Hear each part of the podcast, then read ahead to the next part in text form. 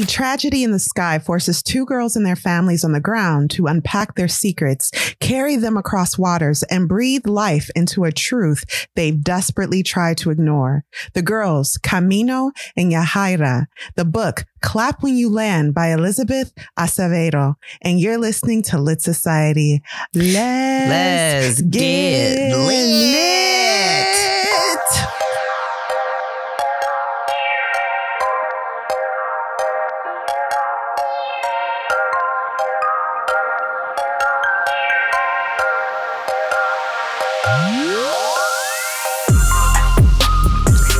Hey, this is Kari.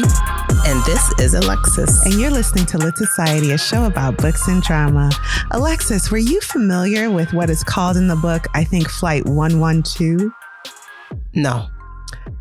I think I remember, um, I remember it when it happened. I do remember when it happened, though. So let's dive right on into the theme of the week. Each week, readers, we select a theme to discuss before we get into the book, inspired by the book that we're reading. And this week, the theme is Flight five eighty-seven. Now, that's the true flight number. What do you remember about this flight, Alexis? Just how closely it happened after nine eleven and the um, talk that it was um, potentially a terrorist. But I don't remember anything after that about so, the findings. So that's interesting because I didn't remember this flight at all. And it seems that once the um, once it was clear that terrorism was not involved, it kind of just evaporated from the radar, from the news um, cycle. And perhaps for the time, this makes sense because, of course, the nation was already engulfed in a tragedy never before seen. Of course, nine eleven. So what are we talking about? What's Flight five eighty-seven? Well, two months and one day after September eleventh occurred, the second most deadliest aviation accident in U S history occurred. Um, so in two thousand one, fifty-one weekly direct flights were being made from J F K to the Dominican Republic. And this makes sense, of course, because New York has such a prolific Dominican population. So this was the route back home. This was the route to friends. This was the route to your roots. Okay, so almost everyone had taken uh, this flight. It was it was said that at the time, American Airlines basically had a monopoly on the route. And ninety percent mm-hmm. of the passengers on the flight were of Dominican descent. Uh, so um, just a little more background. The Guardian described the flight as having cult status in Washington Heights. Um And one woman, Belkis Laura, a relative, a relative of a passenger that died on the flight, said, "Every Dominican in New York has either taken that flight or knows someone who has. It gets you there early. At home, there are songs about it." Someone else said, "For many Dominicans in New York, these journeys home are the defining metaphor of their complex push-pull relationships with their homelands. They embody vividly mm. and poignantly the tug between their current lives and their former selves." Mm. Um, so for the Dominican to go to Santo Dominic- to, uh, Domingo, Santo Domingo during Christmas and Sunday summer is like the Muslims going to Mecca, says a New York travel agency owner. So this was a route steeped in cultural importance. What happened? Well, there were two hundred fifty-one passengers, nine crew members, and the crew members were like seasoned. I think the co-pilot was about forty-five years old. Um, the one leading the flight was thirty-five years old, I believe, uh, the pilot, excuse me. And the plane taxied to the runway behind a Japan Airlines flight. It took off less than two minutes after the Japan Airlines flight did. But during its ascension, the plane hit turbulence caused by the Japan Airlines flight. Now, that's not unheard of. Of course, um, pockets of turbulence are going to happen, especially as you're climbing, um, because you're at an airport. You know, that's that's normal. But what was unusual, or actually at the time, it probably was usual, is that to get out of that turbulence, um, the pilot alternated between moving the rudder from right to left. And this called caused a situation where the force um, basically broke the plane apart. So mm-hmm. the stabilizer separated from the aircraft first and fell into the Jamaica Bay. And then um, one mile from north of that, the main wreckage uh, occurred. Uh, and the aircraft basically um, kind of like broke it, even the engines uh, came off. So it, w- once it was facing down, the co-pilot is heard saying, "Get out of it. You got to get out of it." And they, I mean, without going into too much detail, the pilot knew this was something that they could not get out of. Um, an impact occurred. Even so, the entire, all passengers, two hundred fifty-one, nine crew members, and even five on the ground, um, unfortunately lost their lives. And like Alexis said, at first, because it was so close to nine eleven, everyone assumed terrorism.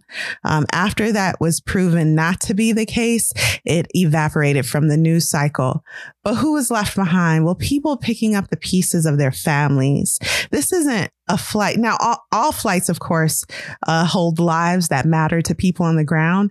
But this was so centralized that people, communities formed around this tragedy. People were finding out that their loved ones had secrets back home, including even secret families for some of them. And from that tragedy and that story, this book was born. That was the main inspiration. And so that is uh, Flight five eighty-seven. Yeah. Should we take a break? Yeah, let's do that. All right.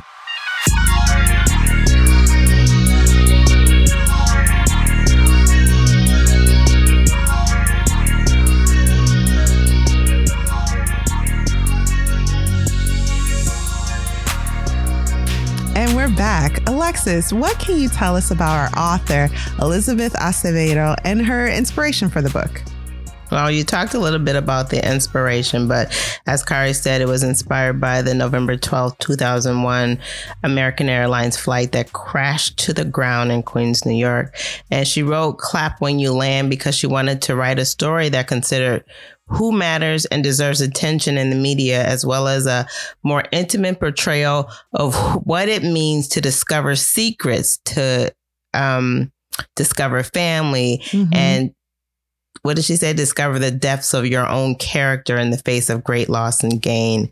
Um, Acevedo was born in Harlem, New York. She graduated from George Washington University with a Bachelor of Arts in Performing Arts and a master's in fine arts and creative writing from the University of Maryland. She also served as an adjunct professor for um, bachelor bachelor level creative writing courses.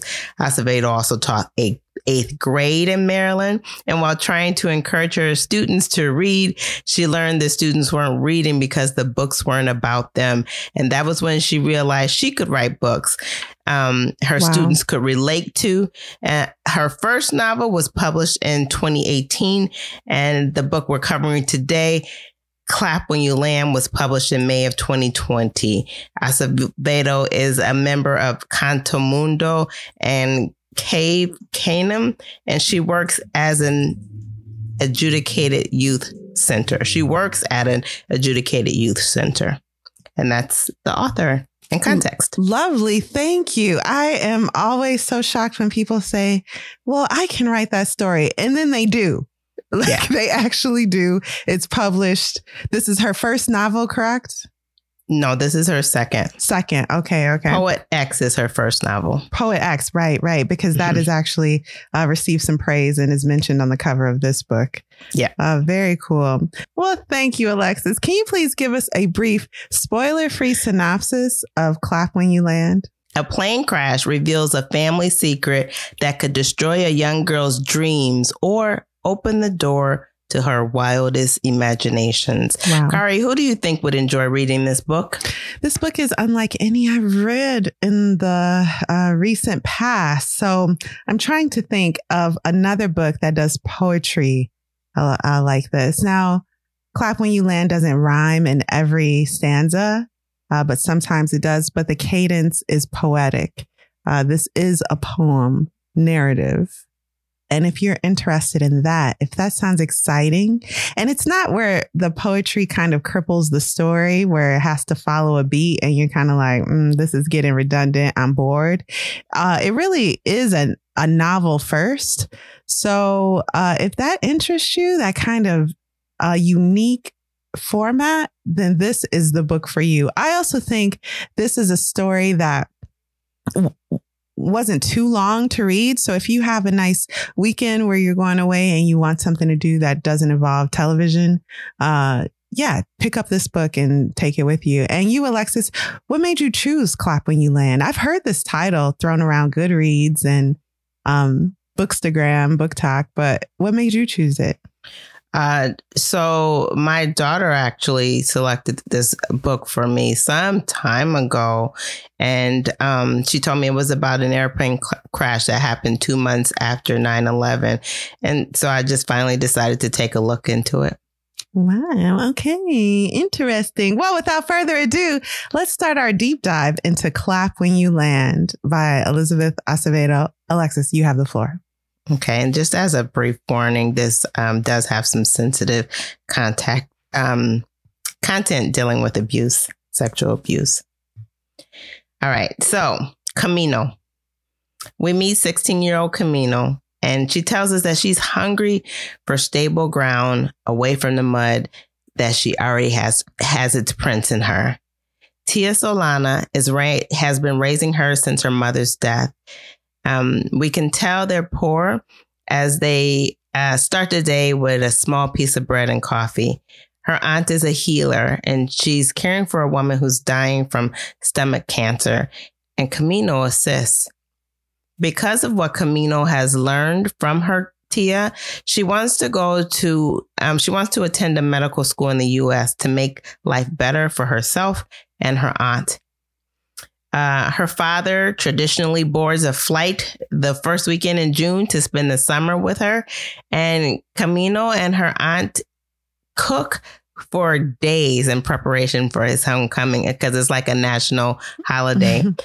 uh, the day his plane uh, lands, Camino is scheduled to land. Camino skips a math test and gets a ride to the airport with a neighbor to welcome her father home, even though she knows he can do um, get a ride some other way. She likes to meet him at the airport. Uh, as she examines the monitor at the airport, she can see that his flight number is blank. An airline employee and two security guards approach a crowd of people who are all standing and waiting for the plane and utter the word accident. Mm-mm. They say it fell from the sky. Camino thinks this is the first birthday that her father missed, other than the day of her birth when he was busy in New York. He wired money and he said to name her Camino. Her birthday wish has always been to live with her father in the States. She fell in love with the stories that he would tell, and her plan was to apply to and attend Columbia University after her first year, uh, her final year of school. And, and when she told her father this dream, he actually laughed and told her that she could be a doctor there, and it would be better for her to go to uh, Columbia, the country, than for him to spend money on another fancy school. What did you think about this response? Wasn't it weird? Yeah, it was. Yeah, especially yeah, you since wouldn't he supports her education. Yeah, you wouldn't. I wouldn't have expected that. Mm-hmm. Um, and she didn't find it funny. She didn't find it funny, no. So after hearing this news, instead of calling her neighbor back to take her home, she decides she's going to walk the four miles home. Um, in Camino's mind, her father wasn't on that flight, and so she's just not going to believe it at this moment. Her father and her chatted before she boarded the plane today, so she's thinking about him. Mm. And Camino says that since she is used to his absence, it feels more like a delay than death. And when she arrives home, Tia holds her and rocks her back and forth and moans. Camino doesn't moan as her aunt, as her Tia does. Instead, she is stiff. And when her Tia goes to bed, Camino takes a cigar and smokes it. Um, as she inhales, her tears begin to flow. Yahaira. Yahaira Rios is at lunch with Dre, Andrea, when she hears her name through the loudspeaker. This is unexpected because with school, Yahaira is a rule follower, and she does her work and she minds her business. And mm-hmm. Here this is the fifth day of June. She is walking into the office and she sees her mother, and flip-flops and hair rollers. Now, this mm. is she. This is the first clue that something has gone horribly wrong, because her mother never leaves the house without being well put together. Her mother manages a nice spa uptown, and her polished appearance serves as an advertisement. So when she sees her mom looking like this, she questions her, and her mom says, "Tu papi." Mm. The flight departs without incident, incident most days from J F K International Airport and lands in Puerto Plata in exactly three hours and thirty-six minutes. Routine flight, same kind of plane that flies in daily, gets a mechanical check, has a veteran pilot, and should always land fine. Mm-hmm. In New York, they knew much earlier.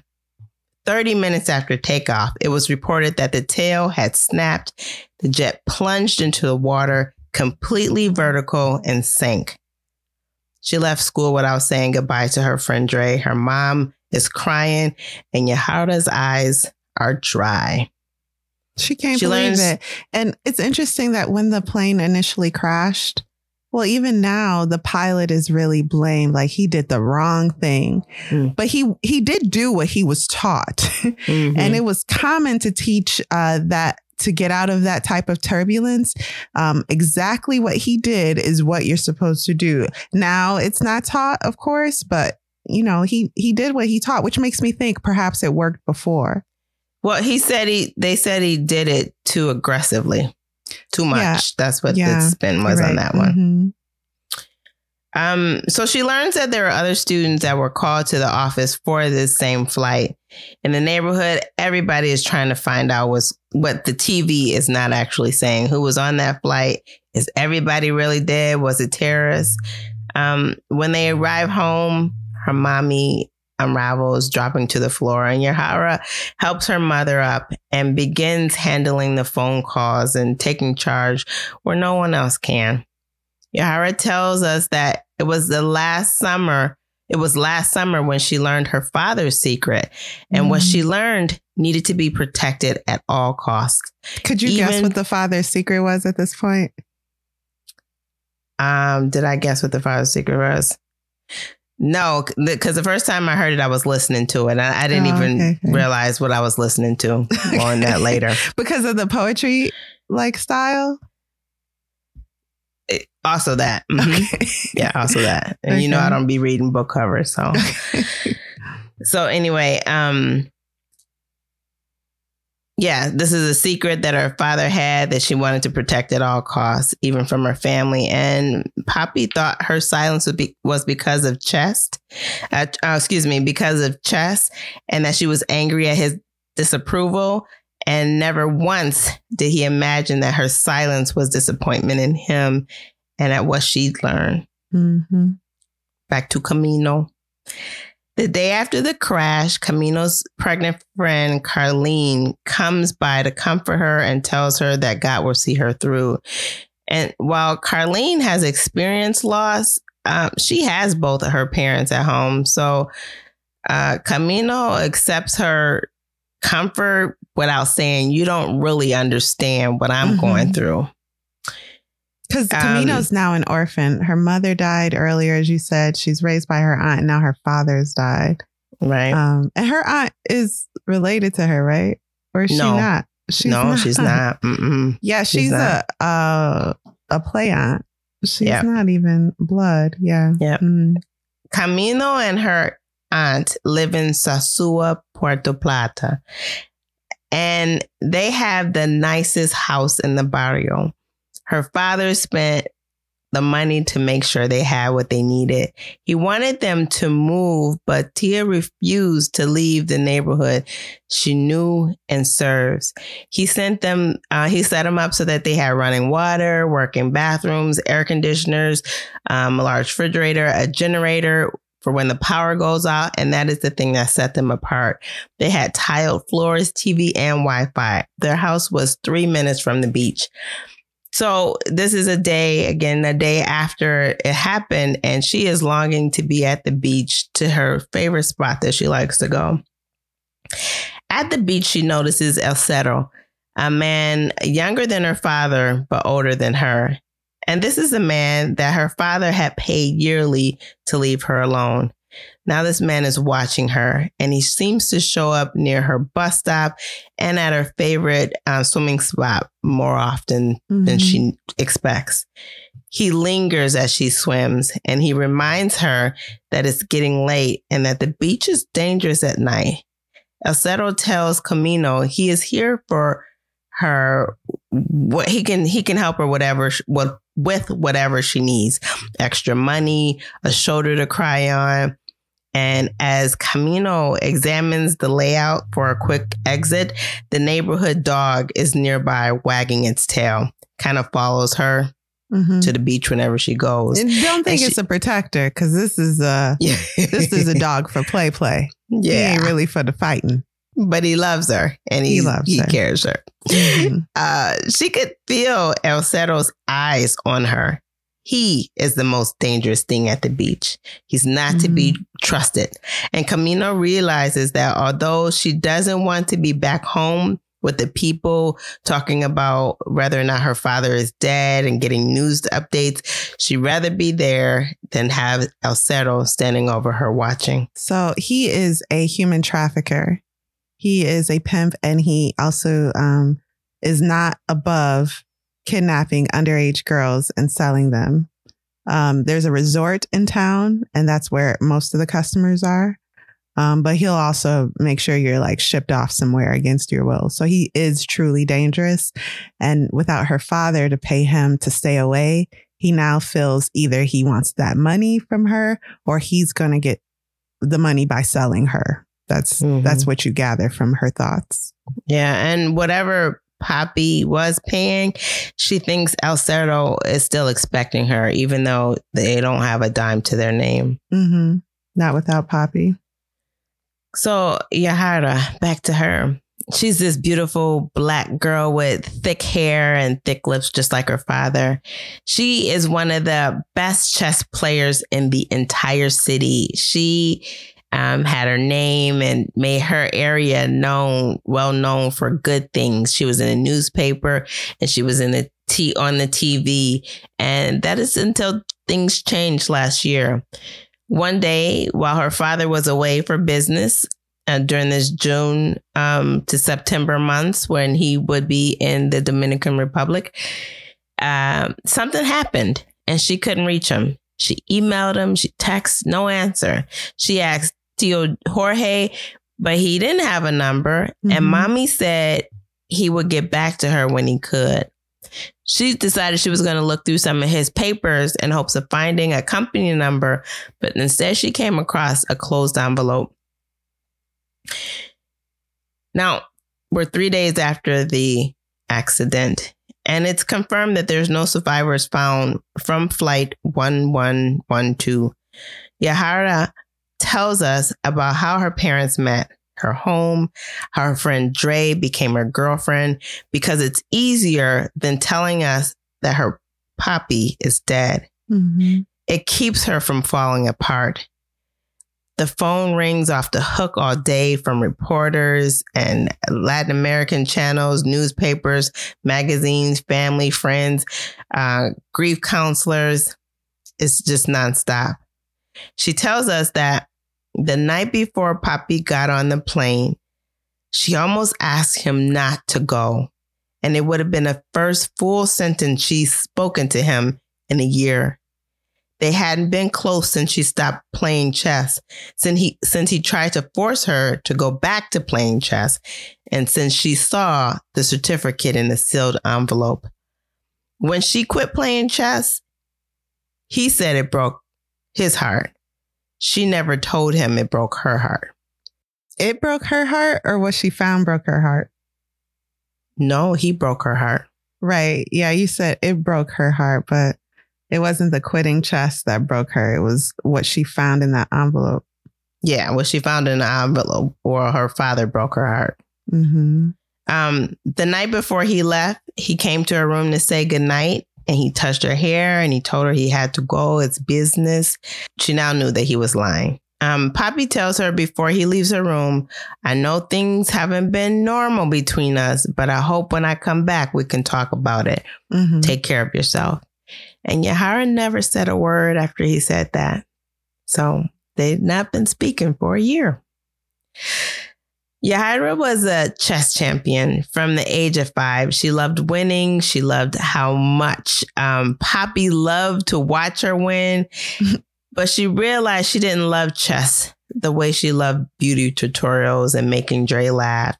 She always wanted to go to the D R, but Poppy always said no. And she assumed it was because of business. Mommy said she would never let her set foot on the island. And Yahaira assumed it was because of bad memories. She never thought that they would be lying to her or to each other. How old are these girls? Or how sixteen. Okay. Mm-hmm. sixteen. So Camino, back to Camino, five days after Camino receives confirmation that there are no survivors. So she tells us that mommy and her mommy and Poppy grew up together in the neighborhood of Sosúa. And they reconnected at university. Her mom died almost ten years ago from the dengue fever, and her father stayed in touch with her weekly, with weekly calls and video chats. Camino in, will be seventeen in two months, and she has two dead parents and an aunt who looks worried because, because life has changed for them since her mm-hmm. father's death. They're poor still, but they have American sponsorship, and now they've lost that. Mm-hmm. So ten days after, Camino tries to find um, what happens if her family cannot pay tuition. And she learns that they would try to figure things out because they want her to succeed. But there are scholarships that she should have applied for semesters ago that she would probably need to apply for again to be readmitted in another semester. So if she doesn't have the money, this is going to delay her graduation and her ability to apply to college and how much time she spends in the D R. Yahaira. It's now fourteen days after. And Yahaira and her mom are invited to grief counseling. And they, um, they've been invited a couple of times. And this time they've decided to go. And when they go, they learn that eighty percent of the people on the flight had connections to the island. Mm-hmm. And during this session, Yahaira wonders if through Poppy's death, mommy will learn of Poppy's secret. Together, though, they decide that they won't be going back to this grief counseling because it's too overwhelming. It's a it's a heavy emotional burden to sit in that room. And at this point in the book, I I mean, I've guessed his secret. And I think that Yahaira is on the same page, but she's not there yet. So it's really interesting to see her harbor this resentment. And she don't even know how bad it is. Wait, you you mean... You don't think Yahaira's guessed what? She hasn't guessed the full extent of the oh. secret.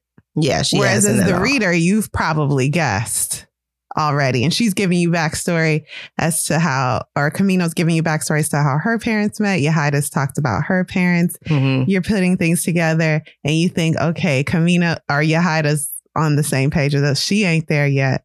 It's no, not at all. For her. Mm-hmm. It ne- it's, ne- it's like it never comes to her. Never. Never. Which, Mm-mm. how, but sure. Well, yeah. I mean, she, automatically you think yeah. that? Why? Because she's anyway, sixteen. It's been a long time.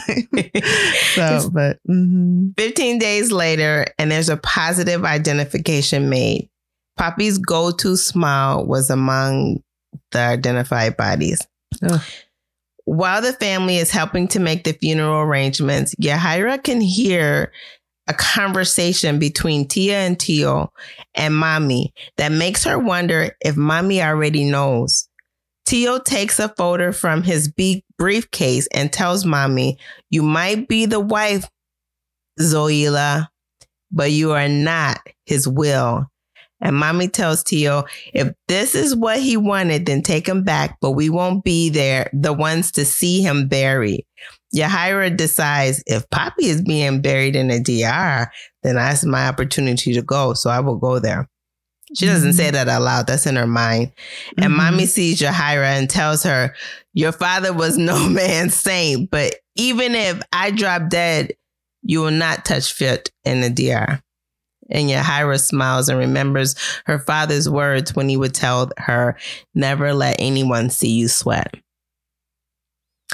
Yahaira tells us that what she found was a marriage certificate dated a few months after her parents' marriage. That's wild. Her father had another wife. She can't believe that her mom would have been aware of this marriage and stayed. She knew this other woman was the reason her father left her behind. And this was the reason she stopped speaking to her father when he returned last year. And her mother um, will say later on in the book, I'm not a nobody. Her father was a high ranking military official. Uh, she comes from a family that has power and influence. And Yahaira's like, no way my mother would allow that. Okay. And it is super shady that he married another woman only two months after marrying her mother. Yeah. Camino. It's nineteen days after, and El Cero continues his attempts to approach Camino. Mm. One day he approaches with a smile and asks if she wants a ride home, wrapping his hand around her waist. As she snatches her arm away, the phone rings, and it's Tia, and she tells Camino she just got word that four days ago they found what was left of Papi mm-hmm. and have decided to bring him home. To Camino, this is official proof of his death. She is crushed. It's time to make plans for a funeral. Camino puts the phone in her back pocket and confronts El Cero face to face, telling him, whatever you want from me, forget it. I have nothing to give you. As she rushes away from him, he says, Camino, you owe me more than you think. And hasn't it always been about what I can offer you? Wow. T- yeah. Tia tells Camino she's heard rumors that El Cero is waiting for her after school and is seen um, walking around the beach, beach after she's le- af- after her. Mm-hmm. Um, and Tia thinks that Camino has been inviting El Cero's attention. Of course, she hasn't been, but Camino can't say or won't tell Tia the truth. Um, that he won't leave her alone. Mm-hmm. But she knows that men like him don't have respect for um, Tia. Mm-hmm. So it, it's just like pointless to even tell her because she can't protect woman. her. Right. Yeah. Unfortunately. Back to Yahaira. So she goes to her father's billiards place to see uh, and leave a chess piece at the memorial that people have created for her father. Drea is with her um, and she's taking the train home. Drea, Dre came with her because she didn't want her to board the train, take the train home by herself.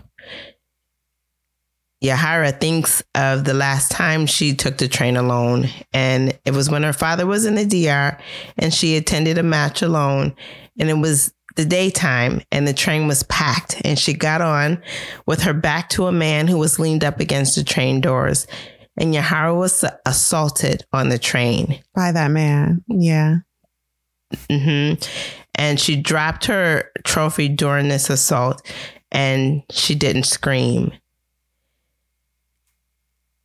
The assault lasted for like four or five stops. train stops. Yeah. So, of course, she's in pure shock. When she heads home, um, she gets in bed and her friend and, and Dre comes into her room the way she normally does, which is through the window because they're on the the way they're set up. They're on a um, neighbors. How do you say that? yeah, yeah, they're neighbors. Mm-hmm. So she can just come through the window. And Dre just supported her. And it's like she knew what was wrong and she didn't question her about it, and they never spoke about it again. But this is something that Yahaira holds. But what she needed was to speak to her father. And this was the call that she made mm-hmm. when he never responded. Three days later with no res- uh, no reply. And she decided to go to his office and look for a different number. Yeah, because kids need kids need more than financial support from their fathers. You hear that a lot now, especially as some celebrities just won't stop having kids. Some people are like, yeah, but you know, they got the money to yeah. pay for the kids. What? Do y'all know how kids work and parenthood? Yeah. She needed her yeah. father. She needed yeah. to talk to him, and he was truly unavailable. I still don't understand why. He wouldn't return her calls, her emails. It ain't like he wasn't getting them. He was just yeah. able to completely compartmentalize to the point where he was like, unknown caller. That's a that's sadly spam call. That is true. Yeah, that's wild. And that, and mommy, her mommy explained that that that's I think it was her mommy that did that. That he just turned off mm-hmm. when he went into that other world. You just could not connect with him. Mm. So after what happened on the train, what she found, she skipped two of her chess tournaments. Um. that were difficult to qualify for. And then on the evening of the third tournament, Poppy called her huffing and puffing angry, right? He received an email from the tournament commission disqualifying her from other summer matches. And when he called, he didn't even ask if she was okay. Why did you call? Why were you calling me? Why were you emailing me? None of that. He's just like, you ain't great. None of that. What? Yeah. Yeah. And Yahaira gave him silence. That's what she gave him. What was there to talk about, though, at that point? He jumped into all kind of conclusions, and she's still in grief for being yeah, assaulted. She's still shooketh. Mm-hmm. Mm-hmm. She is still shooketh. So twenty-one days after, the insurance representatives from the airlines comes and offers a settlement. Well, not a settlement. It was really a... um. I, what did they call it, Kari? I thought of it as a settlement, actually, because no doubt it was a by accepting the pre, money, you signed something saying you won't it was sue. A, but they kind of called it something else. Okay. It wasn't a settlement because they knew they they could still sue. Oh, they so could. It was a pre-offer. Okay, okay. Um, and this pre-offer was of a half a million dollars. Um, to, Teal George, to dependents, oh, right? Me. Yeah. Yeah. Half a million to each to actually to dependents total. total. So if you have five kids, y'all get half a million dollars. If you have one kid, that family also gets half a million dollars. Right. Make it make sense. But yeah. that's that. Tio Jorge offers to help mommy with the money um, and make plans with the money. But mommy tells Tio he didn't help when Poppy was alive mm-hmm. and she and Yahaira will figure it out without his help.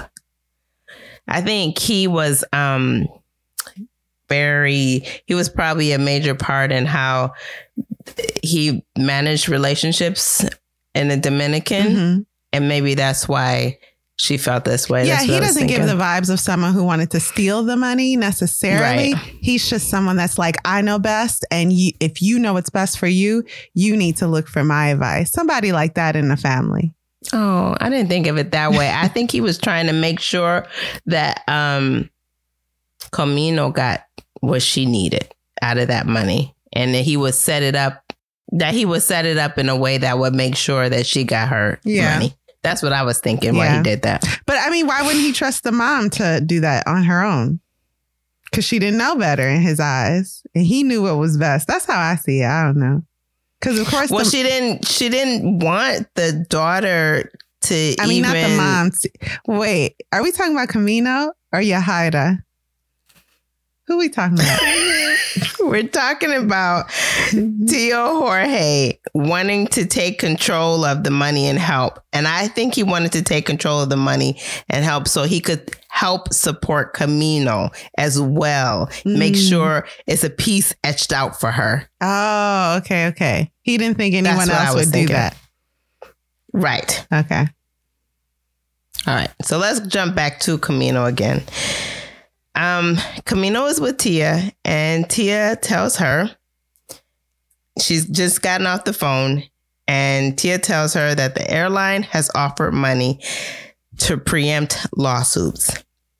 Half a million dollars in advance to be split among dependents. She tells Camino that um, Tio Jorge was on the phone, and Tia tells Camino that her father was a complex man. Mm-hmm.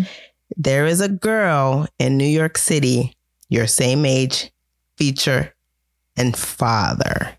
This is really done beautifully because um, it's like shots fired. Um, Camino braces herself because she knows her Tia would never lie to her, but there's something obviously she's been keeping from her. So she is blindsided mm-hmm. and she is bracing herself as Tia just throws these words at her. Girl, you got a sister. Yeah. Okay. Yeah. The the girl was born two months after you were. Your father married hers before yours, and she can apply for money as one of his dependents. But the woman he married might try to fight your claim. Mm-hmm. The wife has connections to the consulate, and she's made it difficult for your father to request you. Um, and he needed her citizenship papers to obtain your visa. And all Camino can hear is that you have a sister, your father lied to you, and she has so many other questions mm-hmm. running through her mind. And she thinks about her options now that her father is dead. And she asks about the potential for a visa through Tio Jorge. And Tia tells her that the visa was based on the combined income of Papi and his wife, mm-hmm. not Tio Jorge. And it was based on his wife's citizenship. She tells Camino that Zoila, Zoila, Zoila, her father's wife, is not a forgiving woman. And Camino asks the daughter's name. Tia tells her the name is Yahaira. Thea says, the airline has offered money to preempt lawsuits, a half million dollar advance to be split among dependents. That was your Tio Jorge on the phone. This is complicated. Thea says, I never wanted to lie to you, mija. Your father was a complex man. He had many pieces of himself and many crossroads. Tia says, there is a girl in New York City, your same age, your same features, your same father. This girl was born two months after you were. Thea says, your father married hers before he married yours. You can apply for money as one of his dependents, but Zoila, the woman he married, might try to fight your claim. Thea says, she, the wife, has connections at the consulate. She's made it difficult for your father to request you. He needed her citizenship papers to help obtain your visa. Dia says, a lot more words, but I barely hear any of them. I have a sister. I have a sister. I have a sister. There is another person besides Tia of my blood in the world. A truth you did not want to know can rot and grow mold in the pit of your stomach, can sour every taste you've ever had, can cast a stench so bad you forget you've ever known a sweet thing. A truth you did not want can put a collar around your neck and lead you into the dark, the places where all your monsters live. There is another girl on this planet who is my kin. My father lied to me every day of my life. I am not alone, but the only family I have besides Thea are all strangers to me. I want to put my fingers around my sister's cheek. I want to put my face in her neck and ask if she hurts the way I do. Does she know of me? Would my father have told her? Did she share in his confidences while the whole while he lied to me? Or is she the only one who would understand my heart right now? If I find her, would I find a breathing piece of myself I had not known was missing? On Tia's altar, there was all sorts of items, a shot glass half full of rum, nine vases of water. There's a bright bouquet of yellow flowers. A small cup of fresh coffee on the floor. Surrounding the altar are photos, a black and white photo of her parents, her father, the fisherman, and my grandmother. A washerwoman from west of the island. My mother's smiling face smiles up from the ground as well. Several great aunts and uncles pose stiffly in formal clothing, and underneath the white tablecloth is a stack of bills I've snuck into the altar. My school tuition is one. It arrives every June, and Papi pays it off in July. It's the charge for my first quarter schooling, so I can attend classes in September. The pesitos people pay Thea are not enough. My heart thumps hard. I press a hand to keep it inside. How does an overeducated orphan become an obstetrician in a place where most girls her age become pregnant before tenth grade? but now money is owed to me. Tia says it could be mine. How does a girl, how do I finish high school, go to college in the U S? How do I watch every single one of my dreams flutter like a ribbon of bubbles, pop, pop, popping in the air? I don't. Tia, about the visa and the money, Papi said my papers were in order. Tia is cleaning red kidney beans for a moro. She nods but does not say anything. Would I still be able to go to the state? Tio Jorge could take me in, right? Tia's hands pause, sifting through the bowl. Your father was not bringing you on his papers, mija. He was bringing you on his wife's. It was with their combined income, as well as her citizenship, that your papers would be approved. She would have to sponsor you for you attain a visa and the ability to be a resident. For what I know, Zoila is not a forgiving woman. And I think about this wife. I think I am not a forgiving woman either. What's his other daughter's name? I ask. Tia fishes through the beans, picking out the old and wrinkled ones that hold no nutrients. She is silent in her assessment of the good and bad, the ones that are allowed to stay, the ones that must be tossed. I imagine she is plucking through her words with that same scrutiny. Yahaira. Your sister's name is Yahaira. Rumors are still floating around that El, El Cero is hanging around, and she sees him again at the beach, and he tells her that there's an old friend of her father that's asking for her address. Mm. But El Cero doesn't think the man is a good man. So he's hinting, so like, he I, can, tells, mm-hmm, I can send people to your house to hurt you. Yeah. Is that what yeah. you want? So Camino Um, can hear the underlying threat mm-hmm. there. Then an older man walks up, and El Cero tells Camino, hey, this is your father's friend. And he grabs Camino's arm. The man says, I have a few questions for you. Come sit in my car with me. Mm-hmm. Camino is outraged, and she she's enraged, and she breaks free and runs all the way home. Her rage is now outrageous. Mm-hmm. That was so disgusting to me. Just at the just the words, She's they just terrifying ugh, too. I was mm-hmm. just disgusted. Yeah, Yahaira. We're back on Yahaira. Her mom is spending money, ignoring work, forgetting appointments, giving money to family um, that Yahaira that has called Yahaira ugly in the past. And like she, she too dark skinned, and mama should have married, mommy should have married a lighter skinned man. And Yahaira doesn't like that the family is asking for money all the time and that her mother is giving it. But her mother tells her that Papi embarrassed her in her life. And so if giving family money is how she unshames herself, then so be it. Mm. Camino wonders about her father's secret family. She wonders if they know about her, if they know what Papi's death actually means for her. Camino decides that she is going to look for Yahaira Rios and carve her own path. So she goes to social media, and after looking through a sea of Yahaira Rios, she comes across a black box profile pic with the date her father died. The page is private, but Camino can see the consol- condolence messages, and she quickly sends a message before she changes her mind. She's eager for the response, but one doesn't come as quickly as she expects. Yahaira. It's now thirty-five days after, and Yahaira logs into social media, and she sees a friend request from someone she doesn't know in Sosúa, Dominican Republic.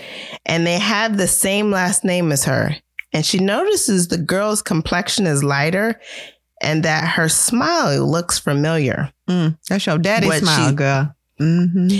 What she zooms in on, though, is the profile picture of Camino and her father's arm around her shoulder, and they're laughing. Yahaira almost stops breathing. She takes the picture to her mom, demanding to know who this girl is, and her mom tells her that the girl is the daughter from her father's other family. Yahaira never saw this coming. She did not imagine, in addition to another wife, that there was a child that so, everybody knew about except her. Yeah, so the while big she's secret steadily, that she found in the envelope was the marriage, and that was enough to upset her. But she never thought that a child was born from that marriage, as you said. So she is yeah. like, and at this point, I'm like, girl, yeah. yeah, but to so see somebody with your daddy face laughing with your daddy, that's too much. And everyone, um, so it's like everyone knew and didn't tell her. That too, the betrayal of everyone around her. That's a lot. Mm-hmm. Her mother tells her that they didn't tell her because they didn't want to burden her. Yahaira tells her mom that she knew about the wife, but she never knew about the daughter. Her mother explains that the other woman was her friend. She met him through her. She met her Poppy through the other woman. He married Just the other woman. Just to be clear, it was the the Poppy. Listen, Poppy was wild. He married friends. He was like, I like you and I like you too. And we can all have a family separately. Y'all go to the island. Y'all stay in the island. I'll go to, you know, New York. It'll be great. Mm-hmm. Friends. Yeah, he married friends. He wasn't gonna choose. He was not. He was not a chooser. He wasn't a chooser. Mm-mm. He married the other woman after her, so technically their marriage wasn't legal. But the other woman didn't know until much later. That's wild to me. So he didn't even like approach them. Like, look, I like you and your friend, and I want to marry both of you. What you think about that? He was shady, sneaky. This is a terrible person. And I like how they're showing how this terrible person can be a great father in someone's mind, although he wasn't a great father because he wasn't there for them when they needed them. He he was he was playing a role throughout his entire life. This is yeah, a man that's a... always with the play play. Mm-hmm. With the play play. um Her mother tells her that she married her father against her own father's wishes. I think Kari mentioned this at the beginning. Her father her wanted her to marry, listen, Yahaira's mom, mommy, that's who we're talking about. Mm-hmm. Her father wanted her to marry someone of military rank since they had family members high up in the military. And she learned of the betrayal a few months after the marriage. Yahaira asks mommy why he would do this to them. And mommy tells her what Poppy told her. He felt like he had to perform, become a character to prove he was good enough. And with his childhood friend, he could take off the mask. She tells Yahaira that he loved them both. Girl, he said he, she said he would light the he would light the whole island on fire for the other woman. But yeah, he, you know, he had to prove that he was good enough to get me. Right. And that's your daddy. Ooh, it's a lot. It's a lot. Mm-mm. Mm-mm. Yahaira wants to be um, angry at the other woman and at the other girl. And she decides that she's going to decline this friend request. Camino. Camino sees a notification on her tablet. It's a message from Yahaira Rios. And by the response, she knows that Yahaira didn't know about her at all. So we're expecting it to be like, who you think you is, blah, blah, blah. It's not like that at all. It's not like that at Mm-mm. all. Yahaira's response is full of questions. And she ends with, we should video chat. Mm-hmm. After revealing to Tia that she reached out to Yahaira, Poppy's girl, and that she responded and wants to video chat, she surprises herself as she begins to sob. Mm-hmm. And she replies to Yahaira, yes, we should talk. Now we're thirty-six days in and thirty-six days after. Okay, let me do that again. So we're thirty-six days after, and mommy has decided not to fight for Poppy's remains. So they'll be released to them and then flown back to the D R to be buried. Mm-hmm. Yahaira then immediately starts making her plans to travel. She has a passport from when she was um, doing winning tournaments, and her father thought she would go out of the country. Um, she used her mother's credit card for a ticket, and Yahaira felt she needed to be there the day Poppy gets buried. So she needed to meet this, and she needed to meet this sister. She was not sure um, if she really wanted to meet Camino because it was her sister or because she felt like she can get answers to her questions. Mm. Camino decides that she hates her sister already. Uh, she messaged her and she told her that Yahaira messaged Camino and told her that she purchased the ticket. And Camino kind of hates this freeness and easiness mm-hmm. that she you can has. Just purchase just, a ticket, charge something on your mama's credit card. Meanwhile, I'm trying to, you know, run from this pimp, figure out how I'm going to eat, how me and my aunt going to live. Ugh. Right. The resentment. Yeah. And then she starts looking at her clothes and she like, why was none of my clothes ever new? Yeah. They were just always mm-hmm. a little used. They were obviously yeah. my sister's clothes first. Yeah. That's a lot. And, but she also admires her willingness to do anything to get there. Mm-hmm. Like, wow, she's really forty brave. I gotta give it to her. Yeah. forty-two days after, and El Cero is present again. She tells him that she doesn't want anything from him and that he should leave her alone. And he tells her, you need me. Today is the day Camino video chats with Yahaira. When Yahaira comes on screen, she sees Papi's face. Mm-hmm. My sister is pretty, she says. She's darker than me, eating better. But if we were walking down the street, it would be easily said that we're related. Yahaira, Camino is the golden version of me with loose curls. forty-three days after, Mommy goes to the morgue to see Papi's remains and makes the call that their funeral should be closed casket. Mm-hmm. Don't let the girl see what is left. Yahaira was kind of surprised that her mother went to to see the remains and, and even went so far as to say that the funeral should be closed casket. Yeah, because when she says, don't let the girl see his remains, she means Camino. So yeah. she's showing even a little kindness to this child that she's basically blocked in real life. Right. forty-six days after and four days before her sister is supposed to arrive, she calls and says, I won't tell you any details about the funeral.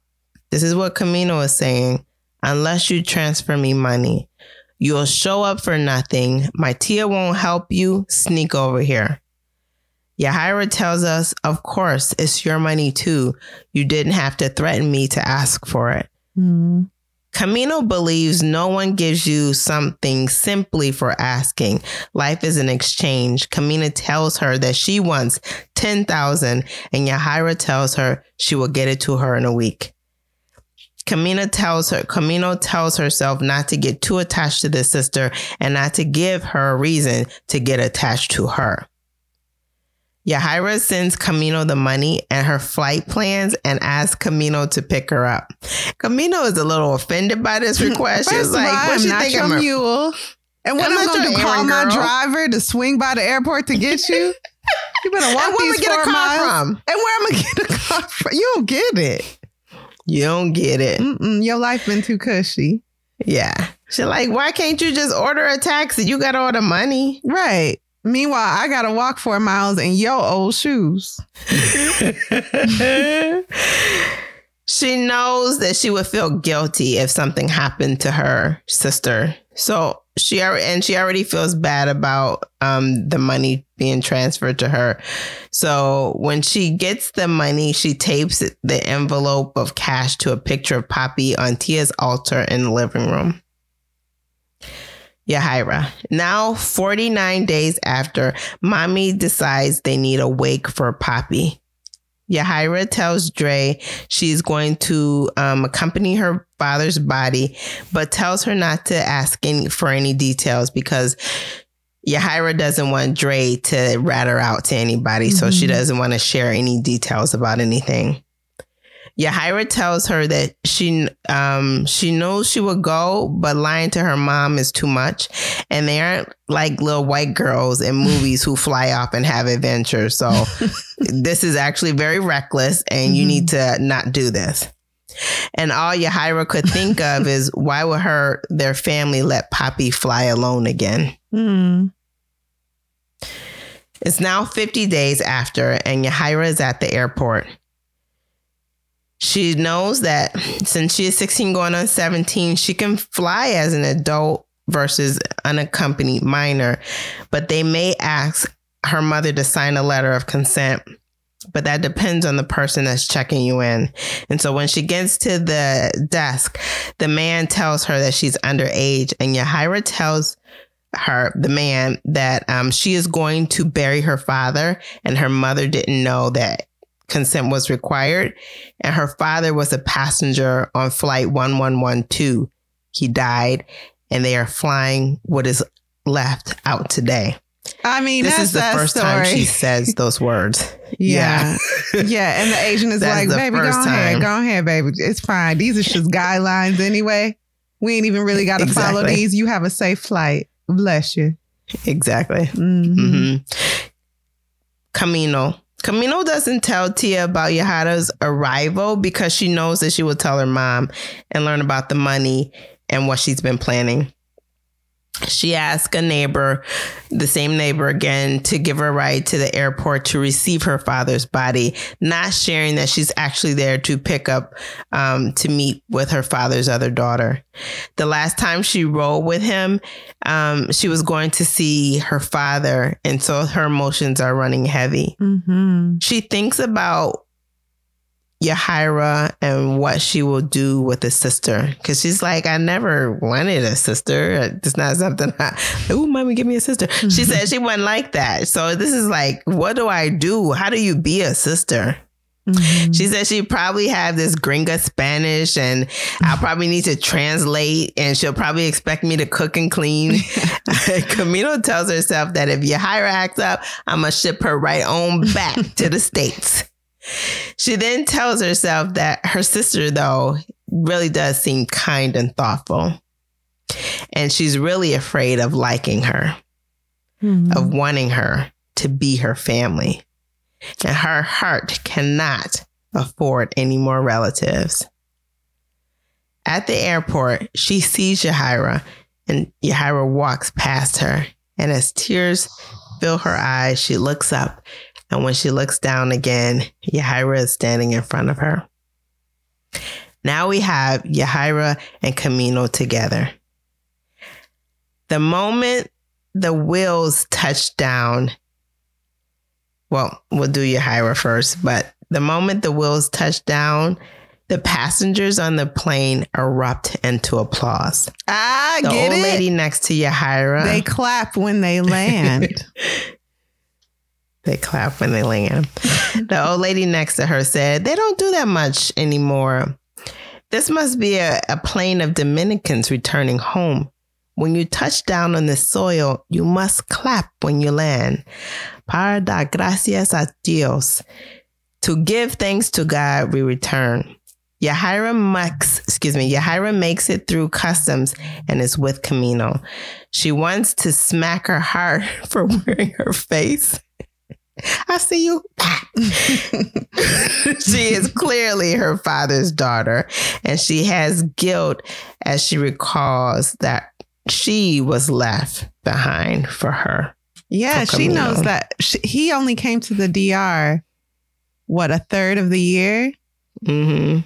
And that other time, those other two thirds, he was with her, buying her new clothes, teaching her how to be a chess prodigy, pouring love and affection into her and her mother. Mm-hmm. And, you know, what was her sister left with in the D R? So, yeah. When the taxi ri- arrives to the house, Yahaira thrusts dollar bills at the driver before Camino can reach for her wallet. She wants to show Camino she doesn't need her to pay. And, and and she wants to make her feel better. But it seems that this gesture offends Camino. Which is weird, because Camino's like, I hope she don't get here and expect me to do everything. And so exactly. Yahaira starts showing uh, independence. And Camino's like, you think your money going to get you out of every situation. I'm sick of you. So when they arrive at the house, Tio is in the garden pulling greens. And when she sees Yahaira, she drops the greens and ask Camino what she has done. Tio mm-hmm. Solano hugs Yahaira and asks her Where is her mother? Camino shrug, shrugs, indicating she is on her own. Mm-hmm. And Tia tells her, tell me the whole story, but first go and get you some food we've been cooking all day for your arrival. No, she says, eat what your sister made for you, which is very yeah. touching because really, Camino was up all day, you know, cooking for Yahaira's mm-hmm. arrival, mm-hmm. caring for her sister before she even knew what that meant. Yeah. While outside, Yahaira notices a man across the street watching Camino, and um, and it gives her goosebumps. Yeah, it's the way he's looking at her. Yeah. And by the time she tells her sister and points to the man, the man's already vanished. Yeah. So y'all can guess who that is. Yep. Mm-hmm. Um, that night, as Yahaira and Tia sit on the couch, the phone rings and a woman is speaking rapidly and she wants to speak to Yahaira. The woman is yelling before Yahaira gets the receiver to her ear. And Camino said, the girl don't get no sympathy from me. She got a mama. She made mm-hmm. choices. Um, she's well been well fed her whole life. She's loved, and no one forgets her birthday, especially mine, which is in a few days. But it's going to be overshadowed by my poppy's funeral burial. Mm-hmm. Tia Solano tells Camino that she should take her to the beach, take um, Yahaira to the beach. And Camino learns, um, leans in to tell Yahaira that the beach is not safe because uh, there's a guy that hangs out there and it wouldn't be nice for either of um, them to be seen by him. It's the first time that Yahaira sees Camino as unconfident, not confident. Yahaira tells Camino she knows disrespectful dudes in New York too, but Camino she's Hobson thinking tells about her, the assault that occurred to her, you know, with yeah. her on the train. Mm-hmm. And she tells her, um, you don't know everything. Stop acting like you know. And Yahaira's like, well, how she learned to be so judgy? Yeah, because I mean, Camino's under a lot of pressure. She's actually got a time clock in her head. Like, I have a plan, a secret plan. It's got to come to fruition within forty-eight hours, and I have to stay alive and out of the clutches of this predator. And then you yeah. come from, you know, the rich skies talking about, I understand. You don't understand. You could never yeah. understand. Very judgy. Camino knows um, she's hard on Yahaira, but she knows she can't possibly know what it's like to have someone like El Cero and to abandon your dreams. Uh, Yahaira keeps it gets to keep living in the clouds. She, she sees that's how Camino sees it. Mm-hmm. When Yahaira's mom arrives, she tells Tia Solano and she hugs Tia Solano. And of course, she hugs her daughter. She takes a long, hard look at Camino um, and she gives her like an air kiss, that kind of thing, and tells her it's nice to meet you. She said, I don't I know you don't know me. And it's small consolation, but your father loved you very much. As the girls sit on the porch, Camino shares a cigar that she's been smoking with Yahaira. And Yahaira takes a small puff and starts coughing. Camino laughs and rubs um, circles on her back and says, just breathe, yeah, yeah, just breathe. It'll ease up. And from nowhere, she hears her father's voice, just breathe, negra. Just breathe. And Yahaira begins to sob uncontrollably. Yeah, so she probably said it just like their daddy used to, too. Yeah, so the emotions much. are really hitting her. Mm-hmm. The ceremony for Poppy in New York pales in comparison to the one held in the D R. Yahaira feels her father would definitely approve of this. Camino sees Yahaira's mommy sitting up by the window staring, and she knows from what Yahaira has said that her mom has lost weight since the um, accident. And as much as she doesn't want her to think she's sucking up to her, she can see that she's in pain, and the pain reminds her of her own pain. Mm-hmm. So she brings her a plate of food and tells her that she should try to sleep tonight and reminds her to take deep rest. This is her teaching from her Tia, who is a healer. Camino feels that she will be berated for this, but mommy accepts the plate, smiles, and tells Camino, he always did say that you would make a wonderful doctor. He had grand mm-hmm. plans that you'd attend Columbia. He said once you were in the States, he wanted you close. We live, we live right by the school, you know. Camino is surprised by the future her father imagined for her, and mommy for her disclosing it. Mm-hmm. If you remember, he laughed at her when she said she wanted to go to Columbia. He said, you can go to Columbia, the country, mm-hmm. but you don't belong at that school. Now, why he say that if he, I don't get it. Yeah. He annoying. I don't like him as a person, but that's neither here nor there. That evening, Tia Solano gives Camino a hug and tells her she's sorry she had to spend her birthday this way. Yahaira can't believe that um, she's empty-handed for her sister's birthday. One, she didn't know it was her birthday. Two, she just met her. But nonetheless, those are the things she thinks about. So she rummages through her luggage to see what she can give her, and she has nothing. She knows she has a document that she wants um, her sister to have later, but that's not a gift. Yahaira will return home in three days. She looks at the altar with Poppy's picture and realizes how much her father kept from them. Um, but then she thinks of the tiny pieces of him that revealed um, who he was, like this part of his life mm-hmm. that she actually never paid attention to. And she notices on the back of the picture that there's an envelope of money, and she thinks it's the money that she sent to Camino last week. And if it is what she's going to survive on. After Yahaira is asleep, Camino searches Yahaira's duffel bag and comes across her parents' marriage certificate, dated after Yahaira and her were born. Yahaira's family was first, the real family, and Camino's like, I just interrupted that. So mm-hmm. she rips up the certificate, noting that this is the last thing that she's had of him. She grabs what she wanted and leaves, leaving a note on the altar for Tia. She makes one last trip to the beach before heading to the airport. Yahaira wakes in the night and feels something is off. She tries to go back to sleep, but she gets up and notices the ripped certificate, uh, marriage certificate on the floor. And she knows it was at the bottom of her bag, and she realizes that she don't know her sister at all. Mm-hmm. At the beach, she can... Um, At the beach, Camino can hear rustling of branches, and she realizes that El Cero is there. Did you talk about what she stole out of her sister's backpack? We didn't get there yet. Oh, okay. How does he always know where she is? Mm. El Cero tells her that he likes to... Um, He He'd like sister. to meet her sister, mm-hmm. yeah. And Camino tells him that she will pay him what her father owes, half today and half tomorrow. And she counts some money and shoves it at him. And she asks, uh, he asks her, why is she walking around with all that money? And he's asking, is there more? And he grabs the bag and he comes across her passport and the envelope of money. Mm-hmm. So that passport is what she took out of Yahaira's duffel bag. Mm-mm. She said, you're trying to, he said, you're trying to make a run for it and without paying a debt. And Camino is now angry. And so she tells him he's a dirtbag and that his sister is probably turning in the grave. Mm. El Cero grabs her by her blouse and pulls her up, telling her not even to mention his sister's name, calling her ugly and uppity. And he shoves her back.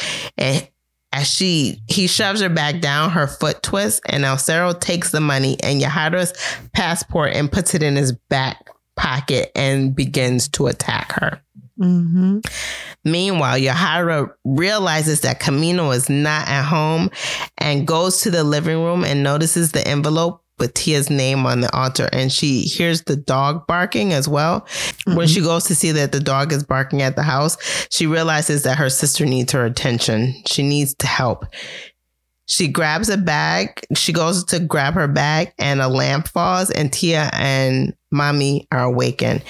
Yahaira tells them that she sent Camino money a few days ago, and Yahaira wonders where her sister would have gone, asking if she could have gone to the capital. And Tia dismisses that thought. And Tia tells her that they have no family there. And Yahaira tells him that she's got my passport, though. Um, and Mommy says that they need to go to the airport. Again, Tia dismisses that as well, saying it doesn't open until four. And they notice that the dog has found his way underneath the fence. And they know that Camino is at the beach because the dog always follows her to the beach. Mm-hmm. Mommy pulls up. They leave the house, y'all, and they roll up on the beach. Mm-hmm. Yahaira jumps out of the car and she sees Camino fighting a man. and the man fighting and a man is kneeling over her. And she shoves mm-hmm. the man so hard he falls. It's El Cero. El Cero tells Yahaira she's going to want to mind her own business since she just met her sister yesterday. Yahaira fist balled up like this. She's with the thumbs out. With the her. thumbs out. She ready. That's the way to do it. Yeah. Mm-hmm. And she said, you'll want to leave Camino alone, uh, Camino alone from now on, from now on. He charges at her, but the headlight slows him down. And Mommy and Tia jump into the clearing. And Tia is holding a machete and praying loudly. Mm-hmm. Mommy tells him, this girl does not exist to you anymore. She doesn't live here. You won't be able to reach her. She tells him, she... I, am, I a, am not a nobody. I am not a nobody. Okay.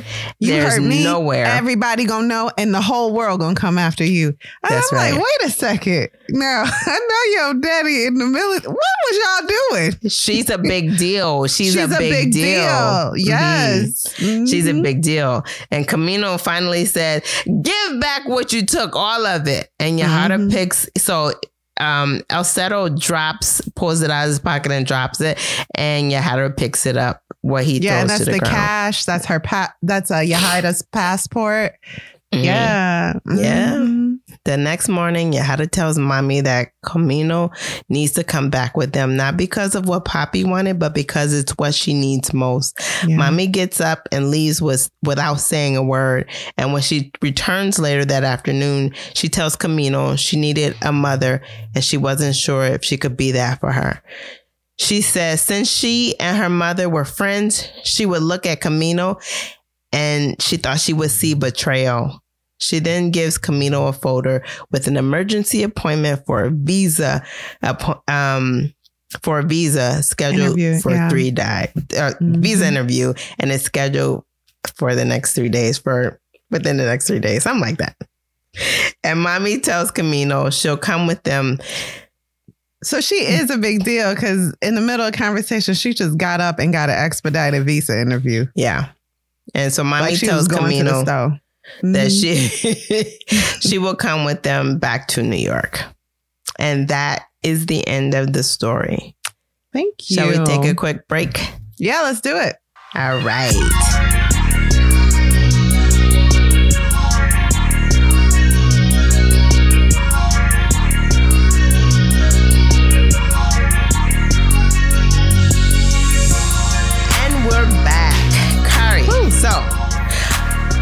That was long. I tried to cut it short, but it didn't work out. You did a great job. What is the final verdict, and would you recommend this book? This book was so unexpected. I didn't um, know going into it that it would be written in, like, it's a poem. It is actually a poem.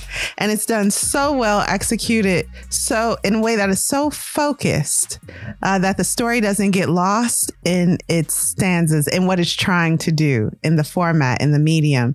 Uh, the story... shines through very clearly. It is heart-wrenching. You you guess pretty early, likely, that they're sisters, uh, but what happens next? And then the showdown at the beach, I found myself tearing up. Um, the mm. way these women don't have him anymore, but they have each other.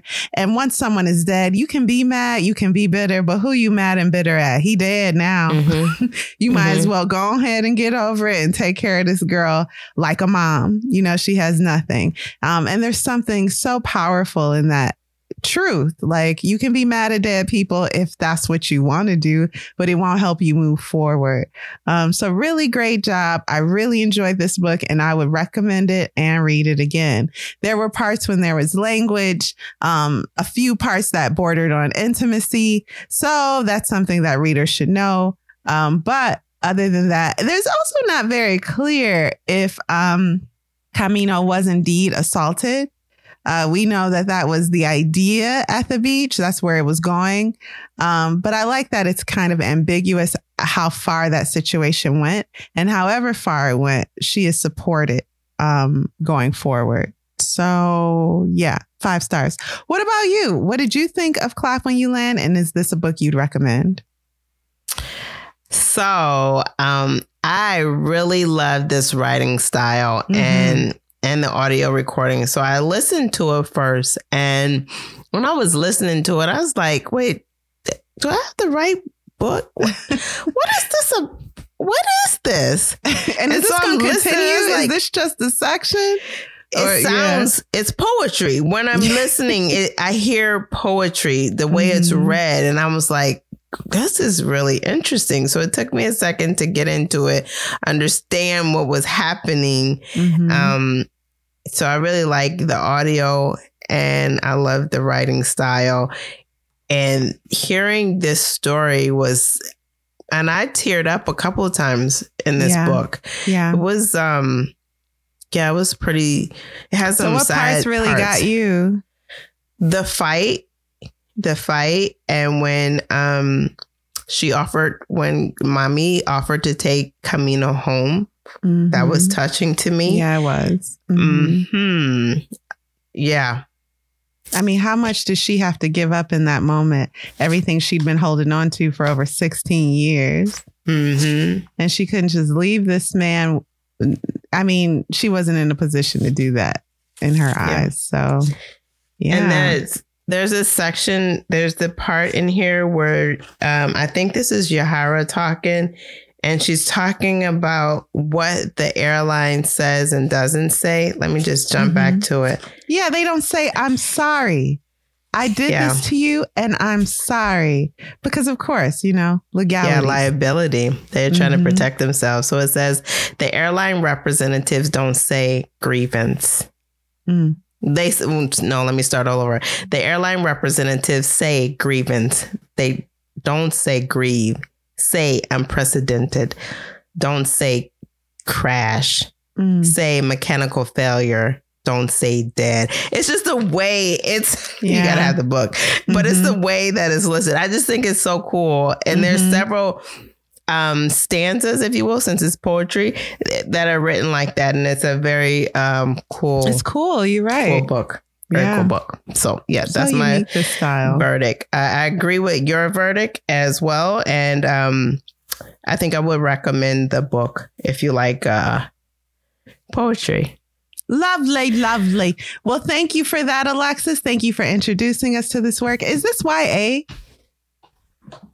I was, as I was reading it, I was thinking it was, but um, a, mm. I guess we don't yes, have to be too yes, precious about that. It, it is, is Y A. Okay. Mm, it is Y A. You know, Y A is where it's at, honey. Apparently. I mean, it really is. They're all about conciseness. Mm-hmm. They're all about emotion. I'm just loving Y A lately. So thank you for that. And thank you to everyone listening for listening to our show. What are we reading next week, Alexis? Is it franchise? It's nothing. Hey, we get two weeks off. Well, we'll be off for the holiday. Right, right. So we'll have a relip episode for you guys to listen to. Yeah, still stay tuned because we still have fun things. And we'll also have a few episodes of A Little Literally, or at least they're on the schedule. So stay tuned for those on rotating Tuesdays.